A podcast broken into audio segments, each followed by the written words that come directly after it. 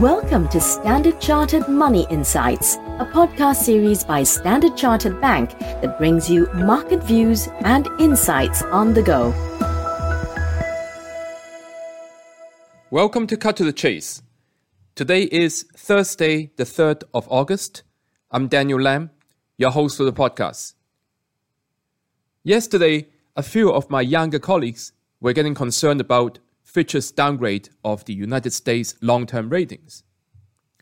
But the reaction from risky assets were really far from what us, i.e., the older generation, had experienced 12 years ago. Of course, back in August 2011, it was really the sum of all fears. Because for the first time in history, S&P downgraded the United States to below AAA status and soon it was compounded by the southern Israel cross border attack and issues with Chinese property companies, all within the same month. Fast forward to August 2023. In the US, we've had too much inflation that recently showed signs of slowdown. Economic growth had been resilient as opposed to the economy back in August 2011 where it just literally came out of the ICU, i.e., recovering from the global financial crisis. Plus, there's room for the US to ease if the Fed so desires. However, if you're still concerned and want to hedge against uncertainties, you may take a look at gold. Now, we stay neutral on gold versus other asset classes with a 12 month forecast of 2050 US dollar per ounce. Now, gold rebounded from its three month low on lower real yields, i.e., the yield adjusted for higher long term inflation expectations, and weaker US dollar.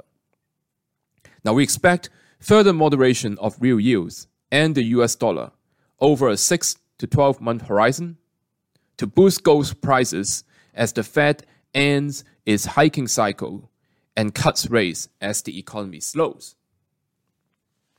Continued demand from global central banks and physical demand are other key drivers behind our constructive view. While a recent revival in ETF flows was short lived, with total ETF holdings falling back to its March low, managed money position has risen in July. We have previously talked about how gold may be an effective diversifier in your portfolio if a recession were to occur in the US, which is our base case.